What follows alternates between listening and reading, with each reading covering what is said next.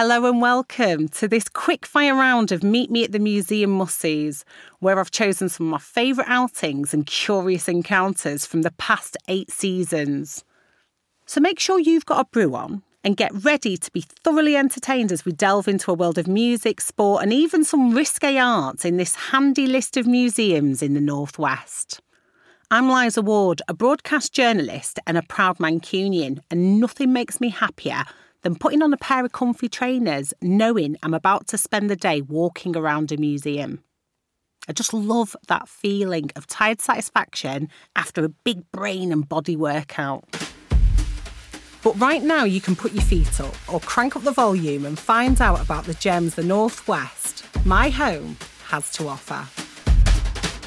We'll be rushing through the turnstiles with comedian Tez Ilyas at the National Football Museum. Oh!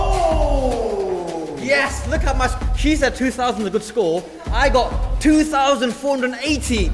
Jane Garvey and Fi Glover contemplate nudity and the absurd at the Tate Liverpool. Uh, it's a female, a gorgeous female naked body with her buttocks uh, facing us. And broadcaster Mark Radcliffe finds out that anything could crop up on the dance floor at the Science and Industry Museum. I'm surprised they didn't have a um, factory catalogue baked potato, a catalogue number to the first baked potato. Comedian Russell Kane may have been born and raised in Essex, but I'm really chuffed to say he's now a fellow Northerner. And who can blame him with the incredible museums we have on offer?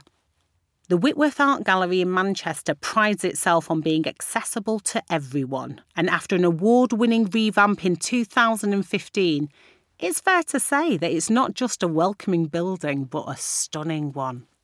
So it's no surprise that Russell decided to take his Auntie Christine there for her first ever trip to a museum. Here they are popping into the Reno exhibit, a temporary exhibition dedicated to the legendary Mancunian nightclub, the Reno, which was a soul and funk club in Moss Side. Finally, we're at the Reno exhibition, Christine. It's just through there. Let's walk in. These are all our unearthed artifacts from the torn down nightclub in the 1970s. Mm, we thought we thought they were lost forever, but they excavated the earth and they found all these interesting objects. The Reno Moss Side. Well, the first thing we're seeing is a video of of a patch of mud, which is obviously where the nightclub used to stand. Yeah, And right underneath it is a glass case with the what's left of what must have been one of the fireplaces, some oh, pokers, and look, some dominoes and dice. It's like two dominoes. The old kind of fire. It's the coals are the coals are still in the grate from like the final there, fire yeah. that burned before it closed. That's mm. pretty poignant, isn't it? There's a big table here with all old photographs of the club. We're going to have a look at them now. Um, Oh, this is the excavation. This must have been at the point where they decided, let's dig up and see what we find. oh, So these are all the people digging it up. You just wouldn't expect to find anything, would you, after all these years? no, no. Empty purses. Right, there's some old wallets, Christine. Look at that. Oh, look at that. So the people would have took the wallet on that night. And it's just got lost and it's been in the mud all that time. lost. Oh, and a, an old Chris Prackett. Oh, Smith's uh, Chris, Smith's Chris, yeah.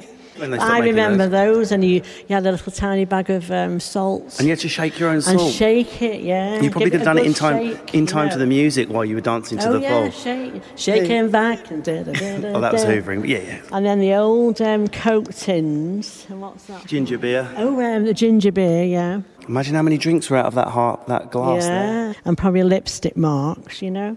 And this is what they found. Would you have a gin and tizer? Was that a drink back in the day? Well, do you know what you used to have? You used to have a Cherry B, a little tiny bottle. And you could get drunk on Cherry B, believe it or not. And Babycham. Cherry B was just a little bottle. Of a cherry drink. Would you go out dancing or drunk on Cherry B? You could do, honest to God, yeah. Where did you go out clubbing? Well, I go out used to dancing? I know you go- got married very, very young, so there's only a mm. small window for you going out and partying. But where did you go? We used to go to a place called Brown's in Stretford. All Motown soul music. It was lovely. And then they used to do a barn dance, so everybody was all dancing doing a barn dance. And then a rich rhythm, it was called. And all, all 60s music. And you can't beat 60s music now. That is my era, you know.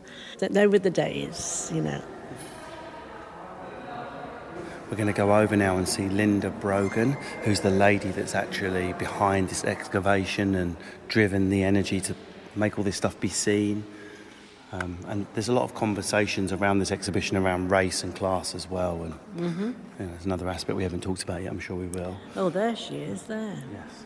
So I'm going to chat to her. So, Linda, I'm going to ask you to show us around some of your favourite bits. What's the, some of the favourite things you pulled out of the mud? Oh, come on then. flares, a pair of green flares. This is on the flares. first day. Birthday? Who left without their trousers from Ex- the well, ring? that's, yeah. no, exactly. Is that, is that part of it, or is that? Yeah, no, that's part of it. That's a beer crate. Yeah, because when we'd go in, you'd go down the stairs, turn left, and the first place you go is the toilet. But opposite the toilet was a stack of, always a stack of Lee's yellow crates. So at some point, someone left the Reno in. Uh, let's be optimistic. trousers. Their underwear. but I'm, I'm starting to not be optimistic about the underwear at this stage. I'd love to know the story behind those. Are they men's or women's garments? Women's, women's. Oh. Look, the buttons are on that side. And you won't get a guy that thin either. Really. Well, you're talking to the wrong man. I, I, I'm like a Peperami with hair on, and I'd wear those. You can lend them after. So I, I think what both me and Christine were wondering is, how did the idea occur to you to dig out an old nightclub and get bottles of Tizer and make? I mean, it's utterly brilliant, but how did the thought occur to you? Because it was under there.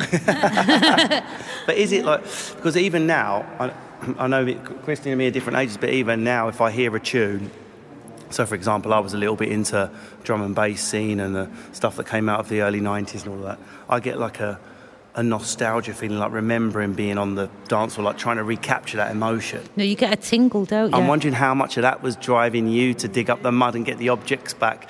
And you're like, oh, it's about the history, and I want to tell my story, but it's a little bit like I want to remember what it's like No, want to be drinking Bacardi. No, I want to go back there. Do you know, like when I put certain tunes on, like last night, I was playing tunes in the Facebook group to get people in the mood to come, and I just want to go there. It's like, oh, I want to go there now. So this is this club was actually in the seventies, and it came out of that sort of Motown into soul and funk and that sort of Yes, that, that, that type of music.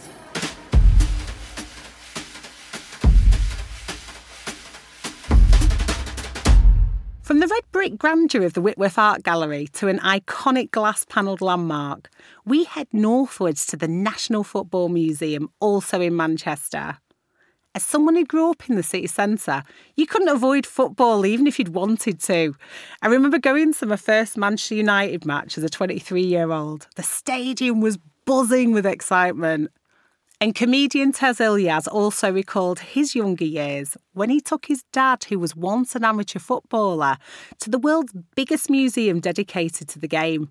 They explored the building with curator Tim Ashmore, who showed them some sporting treasures. Just make sure you don't get your fingerprints on the trophies, Tez.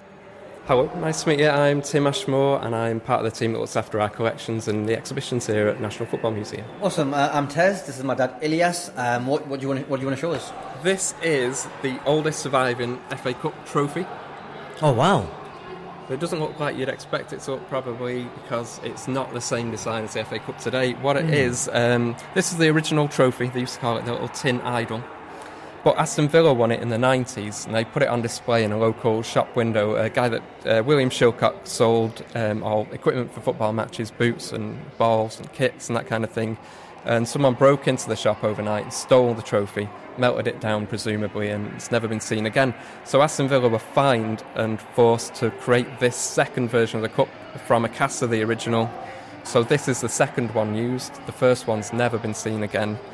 Unfortunately, Blackburn won that first one. Yeah, three times in a row. Well, Three times five in times row. in six years. Yeah, three in a row. Never Um, been done before or since. Well, it was this design that Blackburn would have won back in the 1880s. Yeah, yeah, um, yeah. before Blackburn Rovers won it, Blackburn Olympic won Yes. it as well. Yeah. And they won it within five years of founding. Before that, uh, the FA Cup was, was won by uh, old college teams like Old Carthusians, Old Etonians, that kind of thing. They were like gentlemen amateurs. And when these Blackburn teams Rough Northerners came down Exactly, and and showed them what's what. they didn't like it. They looked at Blackburn and said, "Why are you taking your players out uh, for pre-final training at Blackpool? Surely, if you're all amateurs, which were the rules at the time, your bosses would never have allowed you days off work to go to Blackpool play football. Yeah. So all the southern teams and the FA were quite against the idea of these northern teams that they suspected of paying the players under the counter. And then it slowly changed after that, and it was mainly northern teams for a long time that were in all these finals. Tim, so why is this exhibition your particular favourite? Part of it is I just I like the design of Victorian silverware. When it comes to football, I'm pretty much I'm not sitting at home with like you know wine decanters and stuff admiring them, but it's just with the football aspect of it. It's also it's the first ever you know cup competition made by the first ever football association, and it was the first trophy to be won by Manchester City. It was the first trophy to be won by Manchester United. So this trophy was lifted by legendary players like Billy Meredith uh, back in 1909. Charlie Roberts for United. Um, obviously, as a United fan, they're big figures in the club. They're also big for the PFA. They were founder members of the Players' Union, and they fought for better rights for players as well. Shortly after Manchester United won the trophy in 1909, the whole team were banned by the FA for being part of a union, and they weren't even allowed to go back to the ground that they played at. For me, that's that's the small part of the story that, that I know. For a lot of fans of other teams, they're going to have their own stories associated with it. If you're a a Bury fan. You know, Bury won that trophy twice before Manchester United or Manchester City won it. So you know, th- there's a story for a lot of the um, the teams that were successful at that time. Because I grew up with a lot of United and Liverpool fans who had present day glory, whereas I had to dig back all the way to the 1800s to relive mine. But I made sure that I could just throw in a bit of trivia now again. I was like, yeah, fine, you're winning all the Premier League titles, but did you know that Blackburn Rovers won the FA Cup three times in a row in 1980s? And then that was my contribution. What, are you, what are you looking They, at? they, they just had a, a, a photo of one of my mates. Um, it's one of the teams that I used to coach, Blackburn United. Um, What, did you just had a picture of them on there? yeah, um, wow. they're, they're, just doing local grassroots uh, football. And they've got photos of all, of all kinds of people. Somebody who should have retired years ago, um, about 70 odd. There, uh, on the on the right hand side, that's, that's Oh, yeah, I recognise him. well. Football is a great leveller, you know, and it brings a lot of people together. Um, grassroots level is absolutely brilliant, and you know, as somebody who's actually played at grassroots level, refereed, coached, is an absolutely brilliant place to be. And like I said, it's a huge privilege for me to have been involved in it. We're at football, the Football Plus part of the exhibition now, and I think Oh. we're going to try some stuff out, like volleying and penalties and stuff. Yes, look how much. She said 2,000 is a good score. I got 2,480. That is amazing. Get me taking penalties for England in the World Cup. Another goal, or you quit him while you're ahead. Go on, Dad. Go on, go on, Dad. Go on, Dad. Oh, he scored! I thought. Nah, Dad, I thought you saved that, but fine. How did I do in terms of how other people get on? You did okay, as I say. 2,000 is a really good score. You got nearly 2,500, so you smashed it. Cheers, mate. That's what I wanted to hear. Yeah, and I think I should stay retired. They're the goalposts from the old Wembley Stadium before it was re- re- renovated. Oh, wow. They were the ones that were on the pitch at Euro 96. Pretty cool when you score in there. Yeah. Well, so you're saying that I scored a penalty where David Batty and Southgate missed? Yes, that exactly, just that. Should have had me there. I'm told that Tez is still going on about his penalty to this day.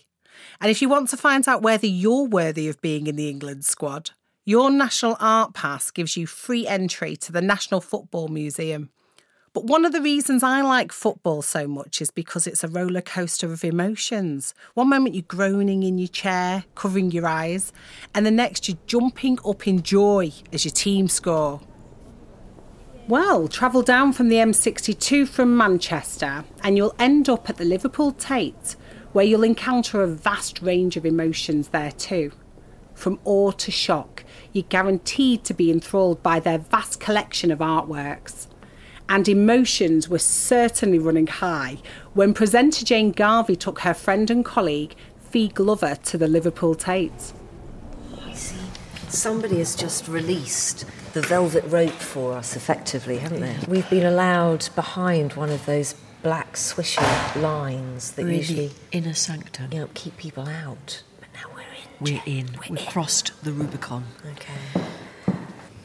Oh, we've walked straight into some naked women. It's a Matisse, the draped nude. This is one of a series of four pictures, all the same size, painted in the spring of 1936. So it's a woman reclining on a chair, only wearing a rather open kimono. Is that a look that you ever affected? it's, it's a look I'd very much like to affect. I think the cat would be terrified, to be honest, if she saw that. I think Mittens would have kittens. Jane's cat's called Mittens, by the way. Features regularly. What's this part of the museum called? So this particular gallery is called Constellations. So you put one big artwork in the middle, and then all of the other pieces slightly play off it. That's very clever. So the star of the show is Max Ernst's "Men Shall Know Nothing of This," which is uh, painted in 1923. Interested in the alternative realities experienced by the insane. So it's almost uh, uh, half a body suspended I was hoping an you'd explain, yeah. obelisk, with some symmetrical lines connecting all of the different parts. And Mary it's and strange. Joseph? Yes, and it's yeah, but it's it's like a uh, it's like a mini explosion of images in your brain, isn't it? It is quite unsettling. I wouldn't want that over the mantle, I've got to be honest. so. No. But it's a talking point, Jane. It certainly is. Yeah, and then all of the other paintings or installations or pieces of art kind of bounce off that as a theme. Clever, very clever. Let's hang on. There's a, my attention is drawn to a big pile of clothes over there in the corner. Let's go and have a look at that. Um, so we were talking earlier about what kind of art you like. And I'm not sure whether I like this, but I want to know what it's supposed to be. So I'm going to do my, my level best to describe it. We have got a marble figure. Uh, it's a female, a gorgeous female naked body with her buttocks uh, facing us and her face embedded in a mound of used clothes or a pile of rags. So the rags are real. The marble is possibly not real marble, I don't know, but um, it is a marble in the classic. Yeah, so it Greek is a, it, it's style. absolutely that kind of classical pose as well, where women are always slightly leaning, aren't they, in in the classical world of sculpture. Yes, but she looks as though she's getting a whiff of dirty old clothes. Yeah, but also it looks a little bit like a dump scene, doesn't it?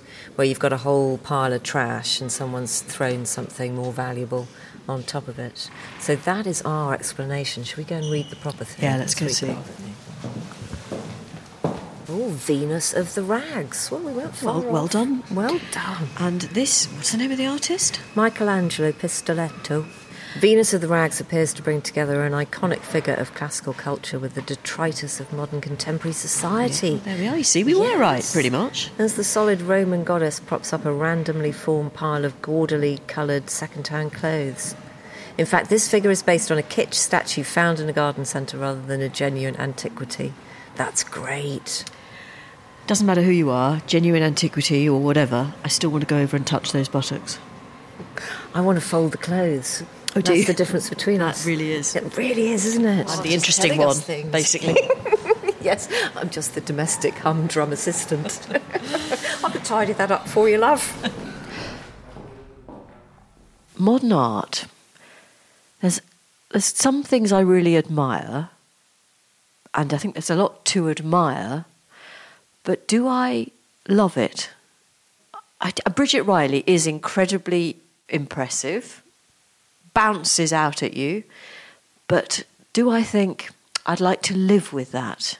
Maybe in my case, the- the is no. Yeah, but isn't the point that uh, you can come to a place like this for a couple of hours out of your otherwise extremely busy and uh, sensory overloaded life? Life, yeah. And you can stand in front of something and think whatever that particular piece of art makes you think at that given time. So that's the thing that I like hmm. about modern art is that you don't for me anyway, I don't have to know any of the background to it and what it's meant to signify and what school it was part of and the time of which it was made and the influence that it then has. I, I'm that's not why I would want to go and look at art. That's just me. But I like that sensation that when I'm standing in front of it, it might just make me think something. It's just a little moment where you go, hmm, okay, good But- point. Yes, but I, mean, I just don't see how you can compare that to a wonderful portrait of somebody. But But I suppose you of don't. course you can't, can yeah, you? you don't have to. No. It's not asking the same things No. of you. I don't know about you, but I have a lot of images running through my mind after that. And if you want to be pleasantly disturbed, the National Art Pass gives you 50% off entry to the exhibitions at Tate Liverpool. Now, aside from its art scene, the Northwest is also known for its rich industrial history, being at the heart of the start of the Industrial Revolution, and nowhere showcases that better than the Science and Industry Museum in Manchester. Set a stone's throw from the River Irwell, where the city's many factories once let their waste flow. I'm happy to say the museum buildings have been restored to their original Victorian splendour, but without the pollution and dense smog. We join broadcaster and musician Mark Radcliffe and his bandmate Paul Langley as they reminisce about their heady nights at the Hacienda, the legendary Manchester nightclub. So we've come to the nine TV screens that greet people as they enter the exhibition. We're uh, meeting Teresa. Hey, Teresa. Hi, lovely to meet you both. Nice to see you too. So, um, who are you and what do you do here? uh, my name's Teresa Macaulay. I'm an exhibitions project manager at the museum and I uh, helped create the exhibition. right, yeah. Yeah. Well, it looks amazing from what we've seen so far. Thank you so so much. So well done. So the exhibition kind of covers everything that came before the hacienda. Yeah. Um, but Ben Kelly, who uh, designed the hacienda, uh, was the designer for the exhibition. So that was very exciting for us to work with him. Great. And of course, we wanted to get that in here. And he's designed the space as you exit the exhibition to look like the hacienda. So I think if you weren't there, it's a very beautiful space. But if you were there, it's probably quite evocative. well, I mean, the immediate thing that strikes you is these kind of black and white pillars. Like, what would you call these? Bollards? Bollards, Bollards, yeah. yeah. You know. In fact, the building, Paul, as we say, the, the, the building, the sort of fabric of the building, the girders, that does lend to the effect of recreating the hacienda a bit, doesn't it? It does. It's uh, it's pretty cold as well, you know. so it's got everything. A 4D exhibition, you could We have say. got four layers on, haven't we? We. But we've got the big girders of the of the structure of the of the warehouse where the Science and Industry Museum is located. We've also got. Um, um, I would call these lights pie cans. Before it all went LED, they were Yeah. like these old. Uh, they That's were, what they are, yeah. Is it pie cans? Yeah, authentic. They're- right, they are. They, if you were performing under those, they were really hot, which in the hacienda was welcome. and then along one side, we've got a sort of raised area, which like you're stepping onto the dance floor. There's black and white bollards and black and yellow chevrons running down the bottom of it, and, Yeah. and, and mirrors in the background. Of course, to recreate the hacienda, you need a huge. It was gigantic, wasn't it? Yeah, we didn't have that much space, No, no. I mean, it was a really massive cavernous space It with a balcony, wasn't it? And it Yeah. yeah. There used to be a uh, little bar downstairs called the Gay Traitor Bar. Oh, yeah. And like Kim uh, Philby. In, in Kim Philby. And the early days when I went, because it was so empty, it was so cold, the drinks were so expensive, and the sound was so bad. Um, and this was way before it became the celebrated dance floor experience. And quite often we'd all just go down there and sort of huddle together for warmth. and in fact, I recorded a program down in the Gay Traitor um, about uh, Manchester music. It was called Third Summer because it was people were talking about the third summer of love at Ah, that time, yes. which Tony Wilson presented. And so I was producing that in the Gay Traitor Bar.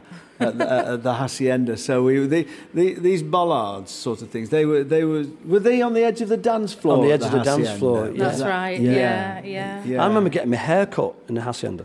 Really? You get, they, had a, they had a hairdressers in there. Andrew They- Berry. Was it? Andrew Berry Oh, there you was go. the hairdresser. He was And a I big mate of Johnny Marr's. I believe there was a cafe or like a cafe in there, like a little food Suzanne area. Robinson, who I'm good friends with on Facebook. Yeah, and you could Yeah. get yourself a baked potato while you were dancing can the do. night away. Is that You can do. Honestly. Baked I, I- potato. I don't remember that. I think that must have come later. When I went down there, I remember going seeing Sandie Shaw there, and it was freezing cold and the sound was terrible. A baked potato would have improved my evening so much. That would have been incredible. Why don't more clubs do baked potatoes? Oh, I don't know. It That's sounds wonderful, insane. doesn't It Does, doesn't it? I might still be going out if it was the case. Get a baked potato. Yeah, that would be lovely. I'm surprised they didn't have a um, factory catalogue baked potato. catalogue number for the first baked potato. Probably wouldn't have dated well, but, but no, it is it, it is evocative. It does it does bring back memories. It's so well done. Computer age, it says over there, 1948. So, Good um, um, uh, shall we wander over Yeah, and uh, meet to. these guys who I think are, uh, are, are, are volunteers and they can show us how this operates. Then we meet uh, Anthony and Tim. Guys, you're, you're standing in front of um, a bewildering array of racks of equipment. What is it? It's a computer. Right. It's a working replica that's running a program as we speak. Uh, and it's a working replica of what you, we often call the world's first proper computer. Right. But specifically, the world's first stored program computer. Right. And that phrase means it's the world's first machine to work the way all computers have worked since. Right. So the, the machine you have in your pocket, your smartphone, your PC, your desktop, they all work following this principle. Was this called Baby? Yes. That was it. That's kind of its nickname. Its full name was the Small Scale Experimental Machine. Uh, and baby is a lot easier to say, really. Right, yeah. And, was this invented, was this created in Manchester? It was, yes. Yeah, So who did it? Uh, Professors uh, Williams and Kilburn at Manchester University. Um, and they developed this um, after the war. It was developed because they had an idea about how you could store electronic data using one of those glowing green cathode ray tubes. Yeah.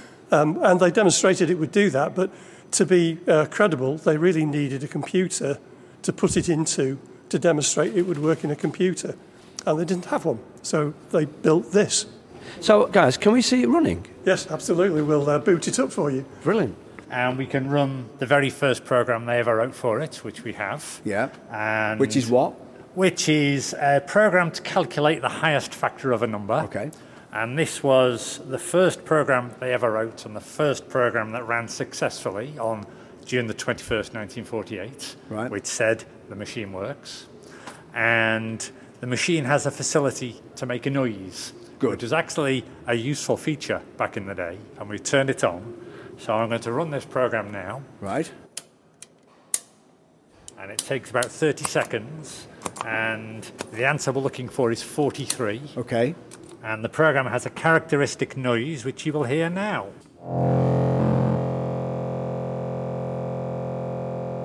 Sample that, Paul. Autobahn.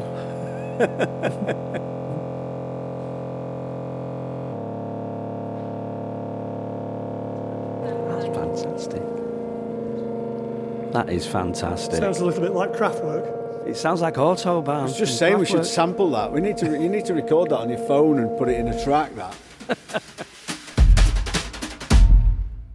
And so ends our speedy whip through some of my must see museums of the Northwest with me, Liza Ward, and the Meet Me at the Museum archive.